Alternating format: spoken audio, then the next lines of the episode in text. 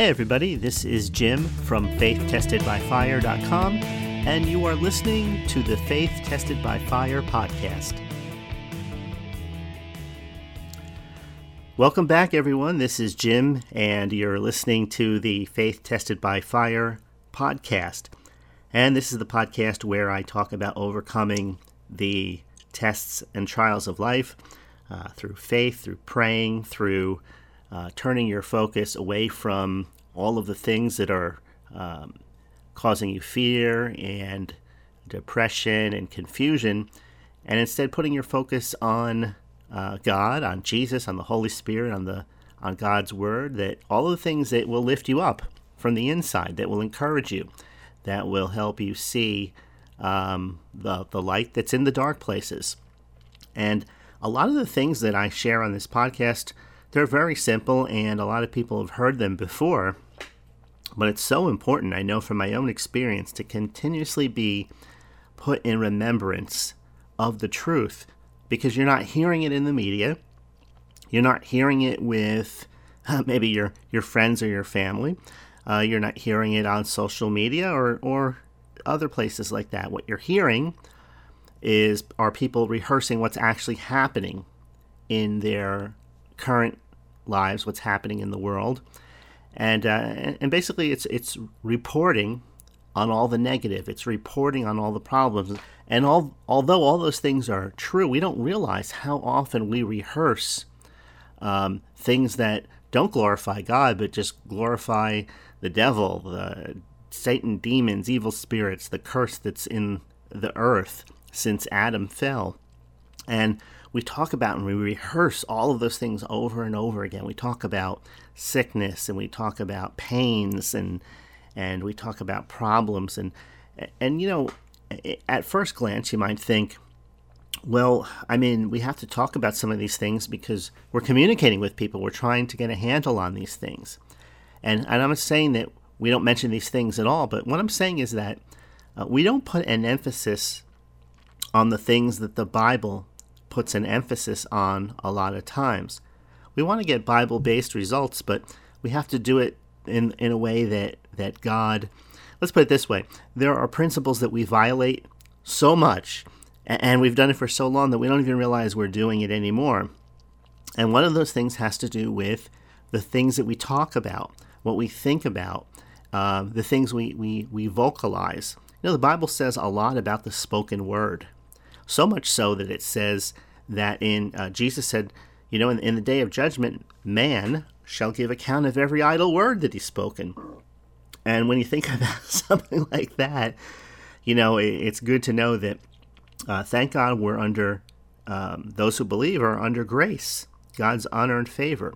Because if we had, if we had to earn it by watching our mouths, by watching our tongues, I mean, uh, again, we, we, we stumble in this area all the time. And so you may say, well, even you saying it that we do it all the time isn't good. Well, let me let me stop there and put the bookmark in that then, and and let's look at the at the positive, the life giving side of what we call the spoken word or what we say. Now, what we think is really closely connected to what we say because the two go hand in hand. We talk about the things that we're thinking about.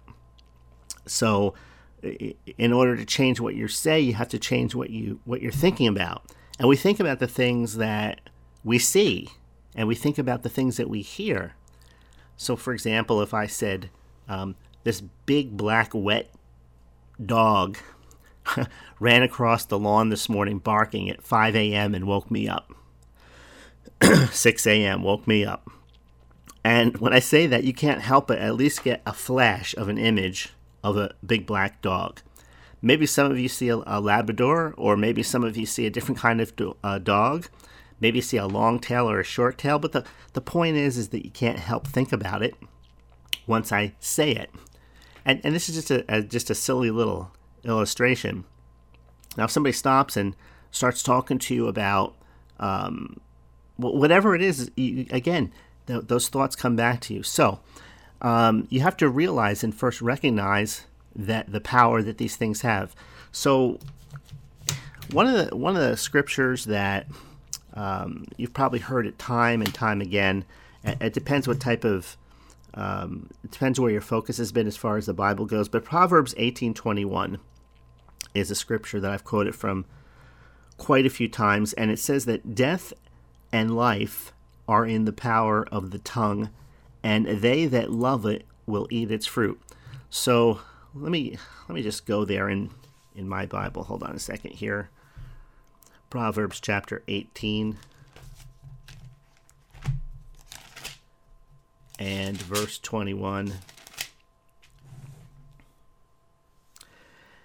Death and life are in the power of the tongue, and those that love it will eat its fruit. This is the New King James Version I'm reading. So, in other words, um, think about that word, that word, in the power of the tongue. Well, sometimes if you read that, and, and let's let's actually go the verse before that. It says, "A man's stomach shall be satisfied with the fruit of his mouth." From the produce of his lips shall he be filled. And then it goes on and says, Death and life are in the power of the tongue, and those that love it will eat its fruit. Well, th- think about this for a minute. Your natural mind, when you see that, kind of would look at that in some cases like it's almost like a line of prose or a line of poetry. You know, we know that literally we don't talk and then suddenly we're satisfied like we just sat down and we had breakfast, lunch, or dinner. Right? We, we don't we don't speak words and then suddenly we're full. You know, we don't have to eat today. So obviously there it's it's an illustration that's being given that's that's showing a higher truth. It's almost think of it this way. God often speaks using picture language. And I like the fact that he does it because um, if you think about the things that Jesus talked about, how the kingdom of God worked, the, uh, how the seed is planted and how it's waters and how it's grown and how it produces 30, 60, and 100 fold in return. Or how some seed, you know, it falls by the wayside and the birds of the air come down, they eat it, and doesn't produce anything. And then other seeds fall on this shallow ground, and the roots don't grow deep enough, and so the sun uh, burns them up, and and they die. And you know, when we look at things like that, Jesus was talking about those things like in, in parable form, and then the disciples would come to him afterwards sometimes and say, "What did what did you mean by that?" Other times he would just say, "This is what that means." So when we look at these scriptures, recognize it's the same spirit talking here that's talking everywhere else in the Bible. And so rather than just say things plainly, remember some at that one point in the book of John, uh, Gospel of John, um, he spoke to them plainly, and the disciples said, "Well, now you're speaking to us plainly. Why didn't he speak to them plainly? Think about that. For some reason, I believe that if he didn't if he spoke just plainly like we talk to one another this is what this is how this works a b c d 2 plus 2 equals 4 um, the, this, the scriptural principle um, seek and you shall find seek god while he may be found those principles we wouldn't do that we would actually take the truth and we would work it like we work a textbook there would be no personal connection See, the, the goal here is for you to strengthen your connection with God, to strengthen your relationship relationship with Him. And it takes seeking to do that. Do you know why? Because we're dealing with things that we can't see, things that we can't touch, things that we can't take a, a, a picture of with, with our cell phone, right? We're, we're dealing with God who is invisible to the, to the eye. But you know, there will be a day that will come that we will see face to face. The Bible says now we see through a glass darkly, eh, but then we will see face to face then we will know even as we're known now. And so, without faith, it's impossible to please God. For people that, that come to God must believe that He is and that He's a rewarder of them that diligently seek Him. Without the diligently seeking, you don't have that, that hev- heaven reality in your life. You don't have the blessings of God in um, the way you deep down inside know they can be. I think each of us know that we can be enjoying life today, right now, on a higher level. What, what does that mean? I, I just mean that there's something about being and doing the right things, having the right kind of heart attitude, being closer to God that transforms everything. and if you get a piece of that, I think deep down on the inside, you you recognize your spirit recognizes because you have God's spirit telling you this that there's more for you there's something better than what you have right now. So when we look at these scriptures, a man's stomach shall be satisfied with the fruit of his mouth. The fruit of his mouth, we're talking about good, positive things, speaking blessings, magnifying God, talking about all the things that God has promised, talking faith instead of fear, uh, talking um, uh, safety and rest instead of fear and unrest. Those things.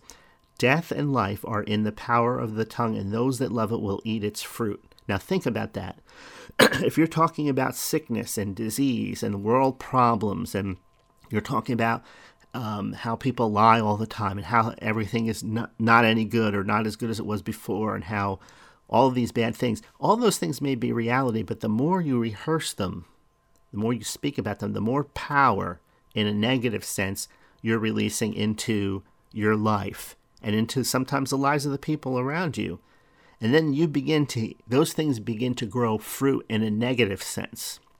Now, I'm not saying that if you speak negatively, you know, you'll, you'll probably wind up killing yourself, uh, you know, a few years from now.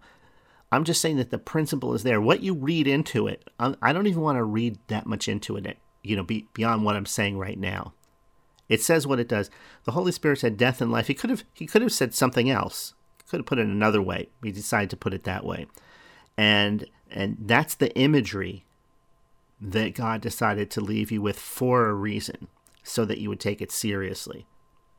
Right? Blessing and cursing, death and life, all those things are in the power of the tongue.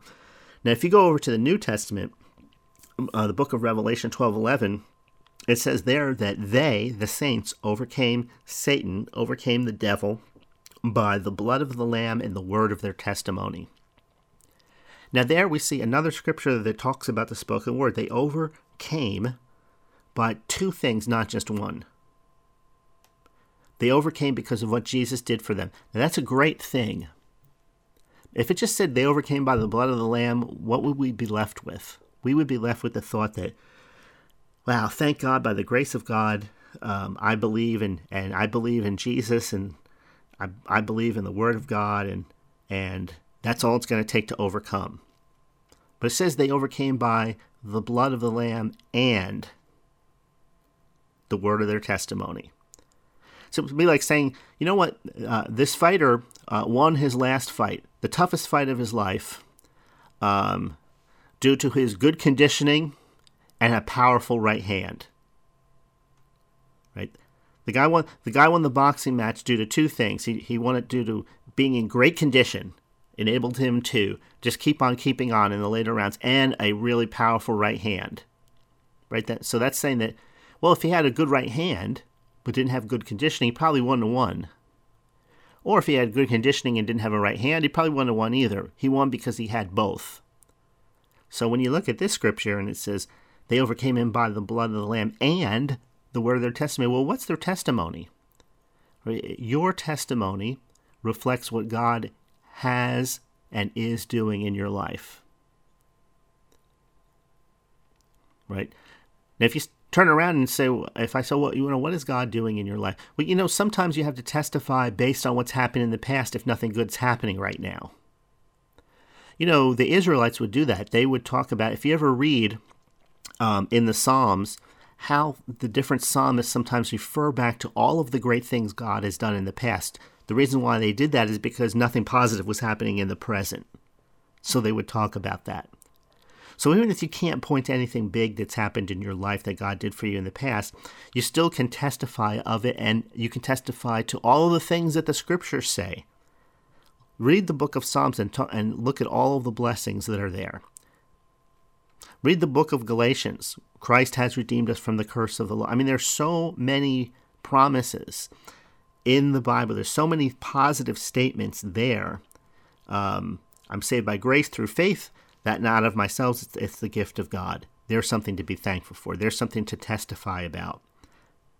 You give a testimony. My sins are forgiven. Why? Because I believe in Jesus. That's just a simple testimony. They overcame by the blood of the Lamb and the word of their testimony. Uh, in the book of Ephesians, we're seated in heavenly places in Christ Jesus. As He is, so are we in this world uh, letters of John. So you, you begin to say all these things, and it says that you overcome by the blood of the Lamb and the word of your testimony. Well, you might think, well, how does just testifying help me? How does saying those words out into the air make a practical difference in my life right now, where I'm at today?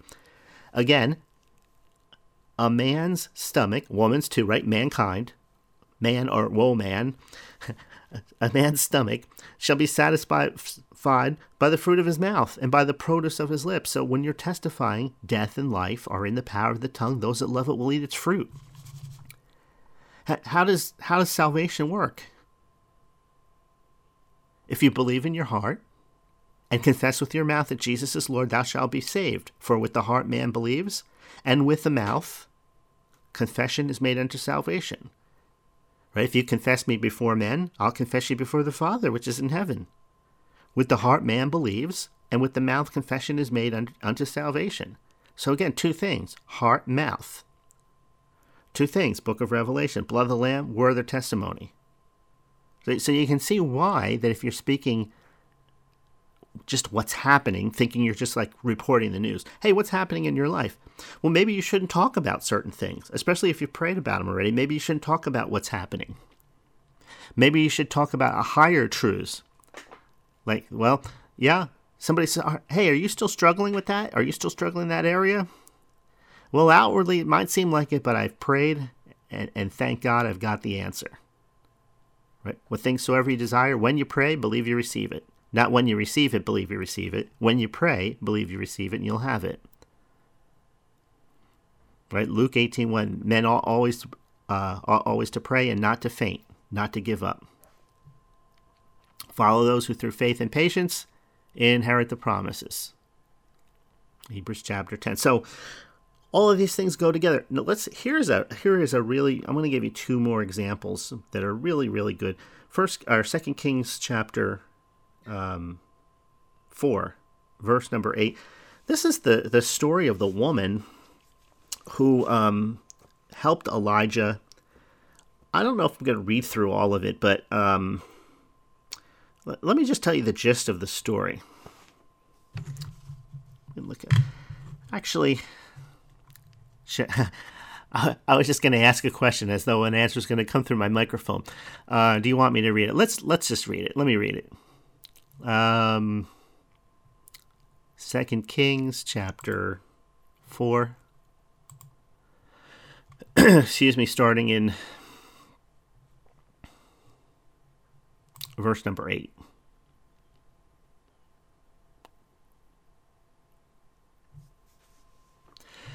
It says there, uh, and it fell on a day that Elisha passed to uh, Shunem, where there where was a great woman, I think I said Elijah before. I meant to say Elisha, Elisha the second, the the second great prophet. Remember, Elijah got caught up into heaven. He left his, uh, threw down his mantle when he left, and Elisha picked it up. So it fell on that day that Elisha passed to Shunem, and where was a great woman, and she constrained him to eat bread. And so it was that as oft as he passed by, he turned in thither to eat bread. Okay, so this is American King James Version, so maybe thither is a little bit vague to you. So let's let's do this in the. Um, I'll let me just use a, a simple contemporary English version Bible because this is just the story. You have to understand the principle here. Okay, so um, uh, he met a rich woman who invited him into her home for dinner. After that, whenever he was in Shunem, he would have a meal there with her and her husband. Sometime later, the woman said to her husband, I'm sure the man of God who comes here so often is a prophet of God. Why don't we build him a small room on the flat roof of our house? And we can put uh, a bed, a table, a chair, and an oil lamp in it. Whenever he comes, he can stay with us. So then here in verse number 11, it says, Hold on, let me just scroll down a little bit. Next time Elijah was in Shunem, he stopped at their house and went up to his room to rest. And he said to his servant Gehazi, This woman's been very helpful. Have her come up here to the roof for a moment. Uh, she came, and Elijah uh, told Gehazi, uh, to say to her, You've gone through a lot of trouble for us, and we want to help you. Is there something um, we can request the king or the army or the commander to do? Um, the woman answered, With my relatives nearby, I have everything uh, that I need. Then what can we do for her? Elijah asked Gehazi. Gehazi replied, I do know that her husband is old and that she doesn't have a son. So he says, Ask her to come here, Elijah told his servant. He called for her, and she came and stood in the doorway of Elijah's room. Elijah said to her, Now here's the principle Whosoever shall say unto this mountain, Remember Mark eleven twenty three, Be thou removed and be thou cast into the sea, and shall not doubt in his heart, but believes the things he say will come to pass, he shall have whatsoever he saith. there's an element of prophecy in here because Elijah says to her, keeping that principle in mind, Next year at this time, you will be holding your own baby son in your arms. Think about that. Now, he wasn't trying to believe that, but obviously God gave him the faith to make that statement. See, there's something about having the faith, and there's something about fighting the good fight of faith so that you can get there. Right? Sometimes it's just hard to believe certain things. That's why Jesus said, Men ought always to pray and not to faint and give up. So you say, see here that Elijah's not struggling to make this statement. Right? There's no straining. There's no, in other words, the belief was already there for it. Maybe he didn't even know what he was going to say before she made that statement, or uh, before Gehazi told him. But anyway, he had assurance in his heart that what he said would come to pass. So he says, Next year, this time you'll be holding your own baby son in your arms. And her reply was, You're a man of God. The woman replied, Please don't lie to me. But a few months later, the woman got pregnant. She gave birth to a son, and just as Elijah had promised. And then it goes on here and it gives the illustration how the boy was working one day. He was still young, working out in the fields with his father, and suddenly he said, My head hurts. It hurts a lot. And uh, the story goes that he winds up uh, dying and the woman, verse 21, carries him upstairs to Elijah's room, lays him across the bed. And it says, Then she walked out and shut the door behind her. The woman called to her husband, I need to see the prophet. Let me use one of the donkeys, send a servant along with me, and let and leave me now so I can get back quickly. and then it goes on to say, Why do you need to see him today? Her husband asked. It's not the Sabbath or the time of the new moon festival. That's all right, she answered. Now, why didn't she just say, why didn't she just say, hey, our son is dying, or he may already be dead? That's why I need to see him today. She didn't say anything. She just said, that's all right. Then it says, she obviously she knew this principle death and life are in the power of the tongue and she she believed it that principle was so powerful that she wouldn't say it she wouldn't talk about the problem how different that is from us today. Verse 24 She saddled the donkey and said to her servant, Let's go, and don't slow down unless I tell you to. Once uh, she left at once for Mount Carmel to talk with Elijah, and when Elijah saw her coming, he said, Gehazi, look, it's the woman from Shunem. Run and meet her, and ask her if everything's all right with her and her family. Everything is fine, she answered Gehazi. So get the picture. He sees her from afar off coming. He's never seen her probably in that area before, only when he passes her area by. So the fact that she's coming to see him means something's wrong in his mind. So he doesn't even wait for her to get there. He sends his servant out. And as and then it says what was her reply? Everything is fine, she answered. Well, obviously, everything wasn't fine. Her son was uh, either dying or dead back at home. Remember, he collapsed in the field. There was pain in his head. But it says in verse 27 But as soon as she got to the top of the mountain, she went over and grabbed Elijah by the feet. Gehazi started uh, toward her to push her away, and Elijah said, Leave her alone. Don't you see how old she is? But the Lord hasn't told me why. In other words, God hasn't said what was wrong. The woman said, Sir, I beg you, I begged you not to get my hopes up. I didn't even ask you for a son. Think about that. Sir, I begged you not to get. It's almost like saying, hey, you know what? I won the lottery and now I'm bankrupt a year later. You know, asked what I want. I won the lottery and something happened. I lost all my money. Maybe that's a bad illustration. Maybe um, we just look at it like this I asked for this blessing and it was taken from me. You know, why did you even give it to me if it was going to be taken from me so soon? But as soon as she got to the top of the mountain, she went over to grab Elijah by the feet. And um, Elijah, or excuse me, Gehazi says, Hey, what are you doing? And and Elijah respond, Elisha responds and says, "Leave her alone." So she makes this statement, and then he says, verse 29, Gehazi, get ready and go to her house. Elisha said, Take along my walking stick, and when you get there, lay it on the boy's face. So obviously he knows. He knows that something terrible has happened to the boy.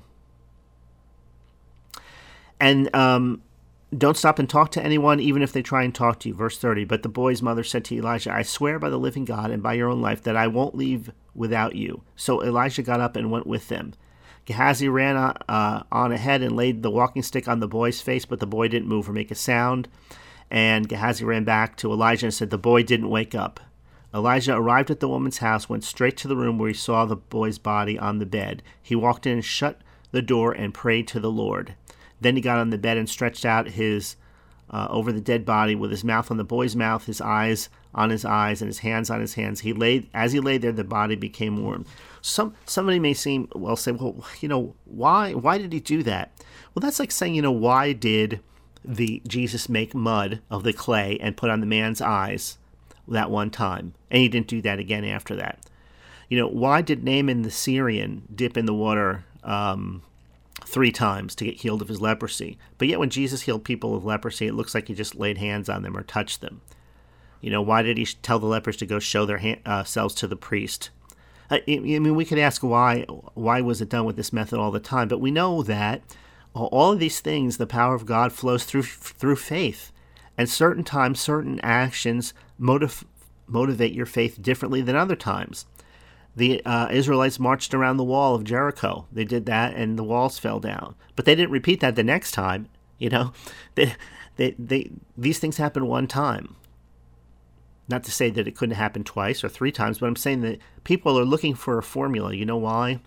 Because it's easier taking a formula and walking away with it and doing it on your own sometimes than it is looking to God as as a individual, like we look to a person, trusting someone. It's easier to trust a process than it is a person. Let's put it that way. Think about it. Isn't it easier to trust a process than trust a person? You know, sometimes you have more faith in the process than you do in yourself. But the thing here is that faith creates the actions. The actions don't necessarily create faith. That's sometimes where we miss it. Right. New Testament says faith comes by hearing, and hearing by the word of God. Actually, God heard uh, Elijah must have heard him speak in in his heart. Maybe he heard an audible vo- voice. The Bible doesn't tell us, but we major on the minor, trying to look and, and reproduce certain things by going through certain actions. But that's just religion. Think about it. You know, I remember hearing uh, probably about a week ago uh, somebody tell the story about how they were listening to a preacher and they were talking about uh, giving a, a seed offering of $237, I think it was. Excuse me and how um, God had given him a financial anointing. Well, here's the thing: when you read, when you hear things like that, or you read things like that, you got to ask yourself the question: Is is that in the Bible? Does, does God tell us to uh, write a financial gift of a certain amount out to to break the powers of of darkness? Now, the reason why I'm putting that out there is to say.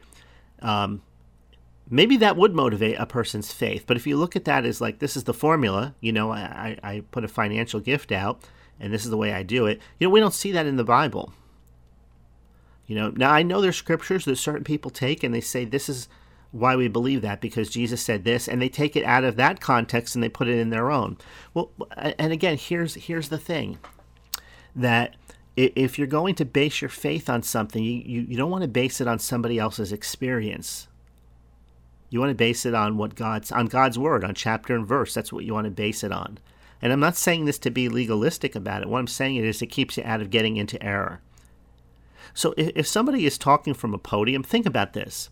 If you're struggling financially, I mean you're really struggling, and uh, somebody's speaking from a podium and they're talking about all of the people that uh, had a miracle turnaround in their life once they gave $237 and you emotionally engage with that and they tell story after story. This person was struggling. I mean, the, their car wouldn't work. They had to walk to work or take the bus to work, and and they were, you know, going to be evicted from their place, and they gave this two hundred and thirty-seven dollars, and then it happened. And you start thinking about your own situation. You might think to yourself, well, what do I have to lose?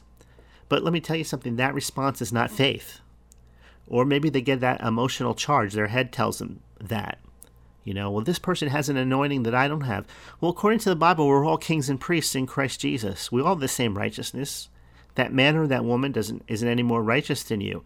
Even if their works are different, that doesn't change their level of righteousness because it's Jesus' level that we have. We're all seated in heavenly places in Christ Jesus. There is only one righteousness of God, not several. Think about that. Now, the ministry gifts, they're, they're, they're given to us pastors, prophets, preachers, teachers.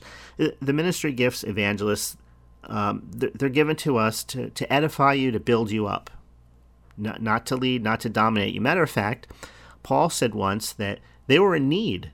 You know, they, they needed provisions for their life. They needed food and shelter and all of those other things that people need today. But he said, rather than being a burden to those people because they were poor, because they were struggling, we're going to work with our own hands. Think about that. That would be like the, and, and again, I'm not trying to condemn anybody. I'm just trying to put the other side, the opposite side of the spectrum out there for you to consider. Uh, that would be the equivalent of a pastor today say, telling a poor congregation, I understand that you're all poor and everything, and you know, we need some more money uh, for the church, so I'm going to go and work with my own hands. I'm going to take a part time job, you know, to make ends meet. And that's what they did in the Bible. That was the example they set. They worked with their own hands so they wouldn't be a burden on the people. Now, think of that today. Isn't that just like God? right? You do what you can do. God loves a cheerful giver, not one that gives of compulsion or one of necessity. Well, what does necessity mean? Necessity means you have to do it. In other words, you got to give that $237 or else the curse is just going to overwhelm you. You're not strong enough, you don't have enough faith, but this man does. And if you want it to work for you, you're going to open up your pocketbook, so to speak. You're going to write that check out or swipe that credit card and you're going to give $237. You don't see that in the Bible. You know, so sometimes take, people take the, the principles and then they build something that they want on top of it. Right? And all these people will have to answer in that day for manipulation, manipulating God's people. God sees, you know, the Bible says that not many of you ought to be teachers, knowing that pe- teachers, people that teach God's word, will receive a stricter judgment. Why? Because people look up to teachers. They look up to them for encouragement and guidance. And you know, when you're you're young, spiritually speaking, you have more faith. It's just like a child and a parent. When you have a spiritual parent, you have more faith in that person than you do probably yourself. Right? And what that person says. If that person says it's so, then you really probably now oh, it must be so because I trust that person. They have a better relationship with God than I do. But the idea here is that your relationship, you don't, there's no high priest besides Jesus between you and God. Not a pastor, not someone with a special anointing, none of those things. Right? That's what the Bible says. You, you are a king and a priest, so you have to begin to grow up and you have to start using your own faith, developing your own faith. So I became a believer way back in 1986. So it's been a long time, and I've I've I've watched people go through these phases. I've seen these different phases come through the church world, and uh, a lot of things are just um, maybe depending on where you live. You know, they're American tradition. It's the American church does it that way, or the English church does it that way, or the Australian church does it that way. You know, and they're just man-made things in the Bible. I mean, that's what whole religion was based on. Just a man way. There's entire churches that are just man-made ways of doing things. But Jesus told, like Jesus told the Pharisees, by your traditions you've made the word of God of none effect. So, if you're having no effect in your personal experience, then there's probably some tradition in there that's just watering it down. You know, one of the strongest ones I know of is if you don't see an answer, if you're praying and you don't see an answer, you're not experiencing what you want to experience, uh, very seldom do we default to men always ought to pray and not to faint. Right? Why would Jesus even say that? Because he knew that things usually don't happen in a minute or a second or even a day sometimes, that it takes time. I know absolutely certain certain things you need an answer. It's now or never. But a lot of things aren't that way. There's a reason why the Bible says, Be followers of them who through faith and patience, or faith and perseverance, inherit the promises. Right? There's a reason why there's scriptures that say you have need of patience, that after you've done the will of God, you might receive the promise. And we know that what, what is God's will? That you pray and not faint. So let's look at another uh, scripture, uh, Luke chapter 1, verse 20, and then that'll be it. I want to keep this short. I'm not even sure how long I've been talking. Let's see here 34 minutes. This last one um, will really bring everything I think I've said so far together. You remember Zechariah was the um, in the the group of priests. You know, he was serving as the high priest, I, I believe, that year. Uh, that John the Baptist was uh, born or conceived, and and so um, you know the angel of the Lord in Luke chapter one appears to him when he was in the um, in the temple, and it says here in verse 13, But the angel of the Lord told him, Don't be afraid, Zechariah. God has heard your prayers. Your wife, Elizabeth, will have a son, and you must name him John. His birth will make you very happy, and many people will be glad. Your son will be a great servant of the Lord. He must never drink wine or beer, and the power of the Holy Spirit will be with him from the time he is born. So there was a, special ministry for him, right? And what was his ministry? his ministry was announcing the coming of Jesus. Jesus said there was never somebody had a greater ministry than he did. Right? Because of the message. You know, he he he made the way for Jesus. It says John will lead many people in Israel to turn back to the Lord their God, right? He paved the way. He will go ahead of the Lord with the same power and spirit that Elijah had, and because of John, parents will be more thoughtful of their children and people who now disobey God will begin to think as they ought to. That is how John will get people ready for the Lord. This is the um, uh, contemporary English version. All right, let's let's uh, switch back to King James in verse 18 now. And Zechariah said to the angel, Whereby shall I know this? For I am an old man, and my wife is well stricken in years. So notice the first thing that he said was, was how's this going to work? It wasn't thank you, Lord. It, falling down on knees in thankfulness and praise. You know, it, it wasn't you know, let it be to me according to your word, like Mary said when the angel appeared to her. It was doubt and unbelief. Whereby shall I know this? For I am an old man. Well, he was an old man that was well schooled in God's word. He knew the story of Abraham and how in his old age, but yet unbelief was was what what we see here. And my wife is well stricken in years. But what would you say? You know, or wow, I'm going to be just like Abraham. or would you say, I'm sorry, but my physical body, how am I going to do this when my physical body is no longer capable and neither is my wife's? Look, listen to the response here, verse number 19. And the angel of the Lord answered him and said unto him, I am Gabriel that stand in the presence of God, and I am sent to speak unto thee and to show you these glad tidings.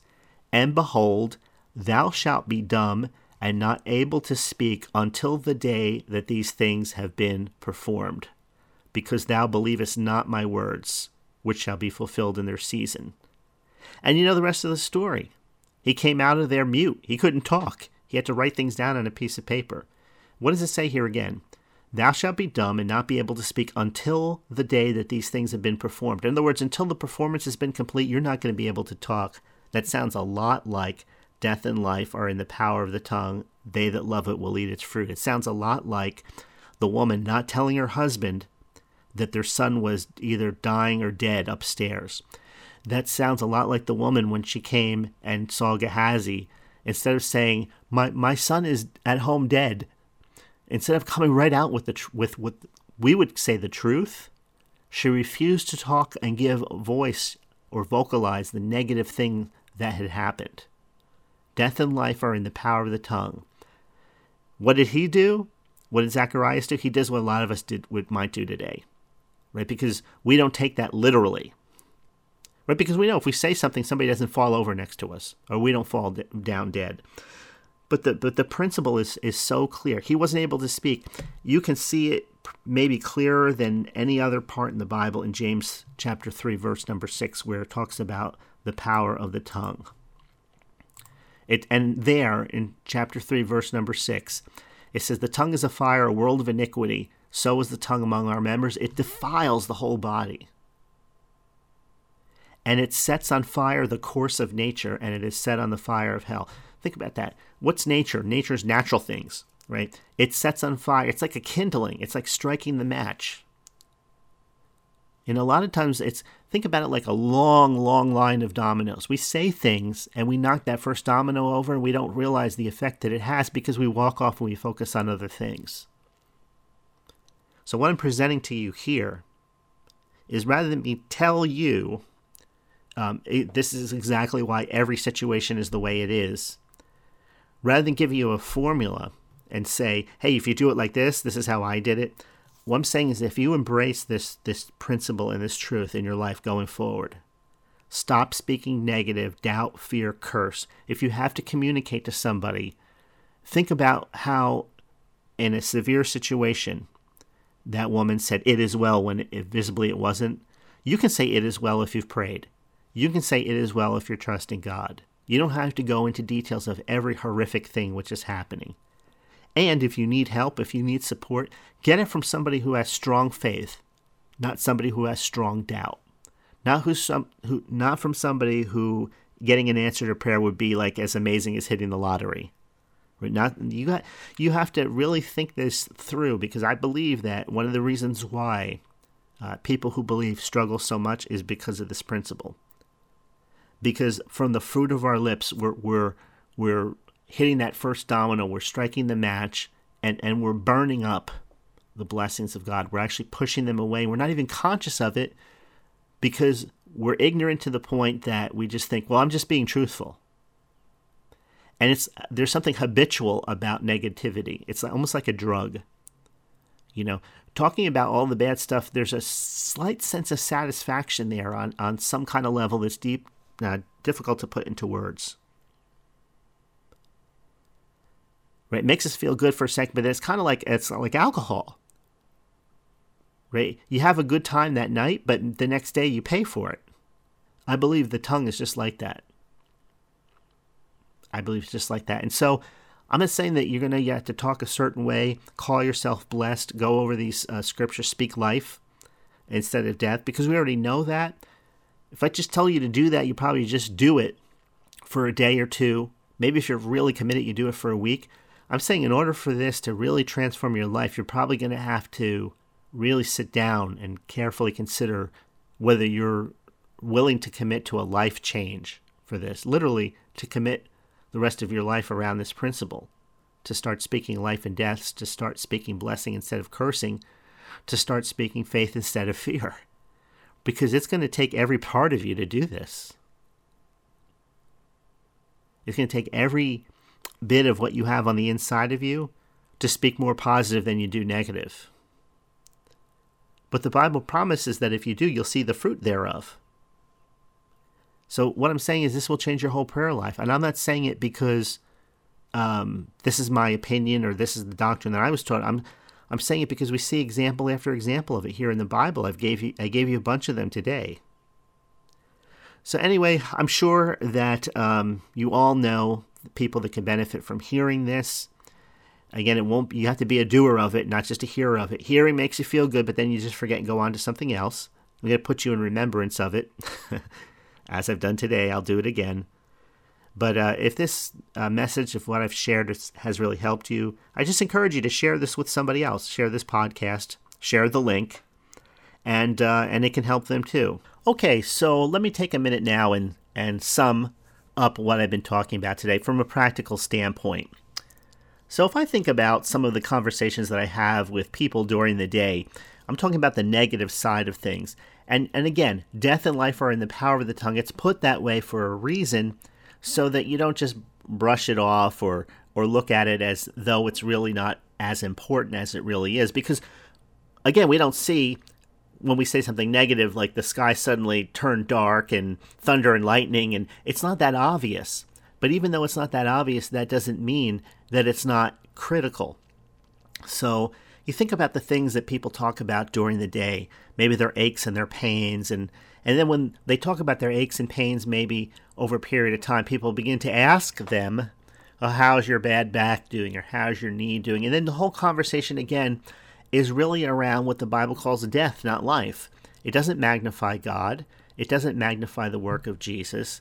And I'm not saying that you have to uh, push so hard in the opposite direction where your response will always be, "Oh, glory to God! I'm blessed. I'm I'm above only. I'm not beneath. I'm the head and not the tail." I'm, I'm not saying that you have to do it that way.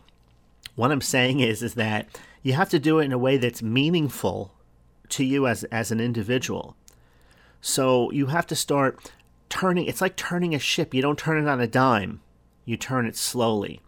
And matter of fact, that's what James also talks about. It's like, you know, the rudder on the ship, and the ship doesn't turn immediately. If you've been talking in a negative sense for many years, then you're going to find that you slip up quite a bit because you've you've developed a bad habit. And that could be maybe you talk about politics, or you talk about health, or you talk about money problems, or you talk about bad relationships. You're going to have to find a way.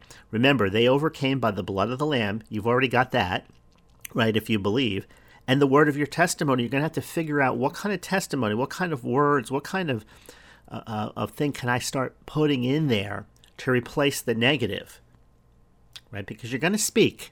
Words are still going to come out of your mouth, but what are words that are going to encourage you and lift you up? So, uh, and you may have to rehearse it a few times, right? The truth. Think mentally, we rehearse bad things all the time boy, if this if this situation keeps on going in this direction, what are we going to do?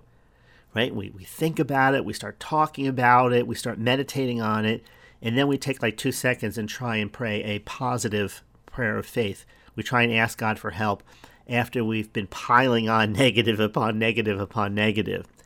Right? So I'm saying that what we're going to do is we're going to start piling on the the positive and it, and it, it's counterintuitive to our natural human nature right? That's why it takes some effort. That's why it takes going upstream. Will it be worth it? It will absolutely 100% be worth it. So maybe you just start saying that, hey, my marriage is blessed, even if you feel like you're lying while you're saying it. Or my finances are blessed, or my health is blessed. Maybe you start with something simple like that and you say it all day, you know? Or maybe you can't say it all day because of one reason or another, but you find a, a way, maybe every time you go into the bathroom, you start saying, hey, my body is blessed, uh, my health is blessed, my teeth are blessed, my eyes are blessed, my liver is blessed in Jesus' name. And you just say something like that Thank you, Lord, for, for blessing my health. Uh, thank you, Lord, for protecting our home. And, and you begin to do this, and it becomes a, a positive habit, right? To replace the negative habit. In other words, you're going to say something. So what I'm encouraging you to do is to start turning the ship and start saying something positive. When you mess up, don't get all down about it. Oh, I, this is too hard. It, it should be hard because it's different. It's kind of like writing with your left hand. That's what it'll feel like. It's not not something that you're used to, and so you'll it'll feel a little bit clunky at first. You'll wonder, hey, am I doing this right? It's all this has to do is what you say and, and your hard attitude. You want to say words that please God. Do you think Jesus would talk about aches and pains or want to talk about your aches and pains with you? He, you know, he'd know what the problem is. Let's talk about now health. Let's talk about increase. Let's talk about blessing. Right? That's the way.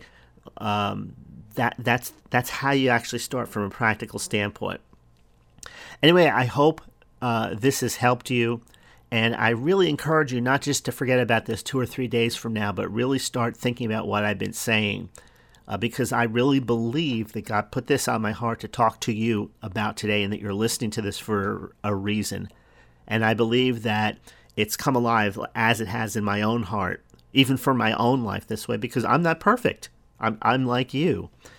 Um, you know, I do stupid things, but thank God I also do good things right? I say the wrong things, but thank God also I know that um, the Holy Spirit is in me to motivate me and to encourage me and to push me in the right direction. And so you have that same spirit in you who will be helping you, motivating you, pushing you. I want you to embrace that truth. You're not alone. You're not in this alone. God's spirit is on the inside of you to help you do this every step of the way. And call out to him, ask him, Lord, help me talk positive. Help me speak blessing instead of cursing. Help me talk life instead of death. Please help me. And let's say we have six months left in 2019. Right, we're in June right now. Um, make this your experiment, so to speak. Make, make this the a commitment that you know what, starting today for the rest of this year, I'm going to do what the Bible says to do. Right? This is I'm going to have a new testimony. I'm going to have a new focus. I'm going to do it. Write it down, journal it, however it, however you can keep this in your remembrance. Put on a piece of paper inside your Bible, tape it to a mirror or something like that. And uh, and I'll talk about this even more in the weeks to come to keep you encouraged so that you don't forget about it. Anyway, uh, this is Jim from Faith Tested by Fire. Thank you for listening to this podcast. God bless you. Have a good rest of the week, and uh, Lord willing, I will see you again next week.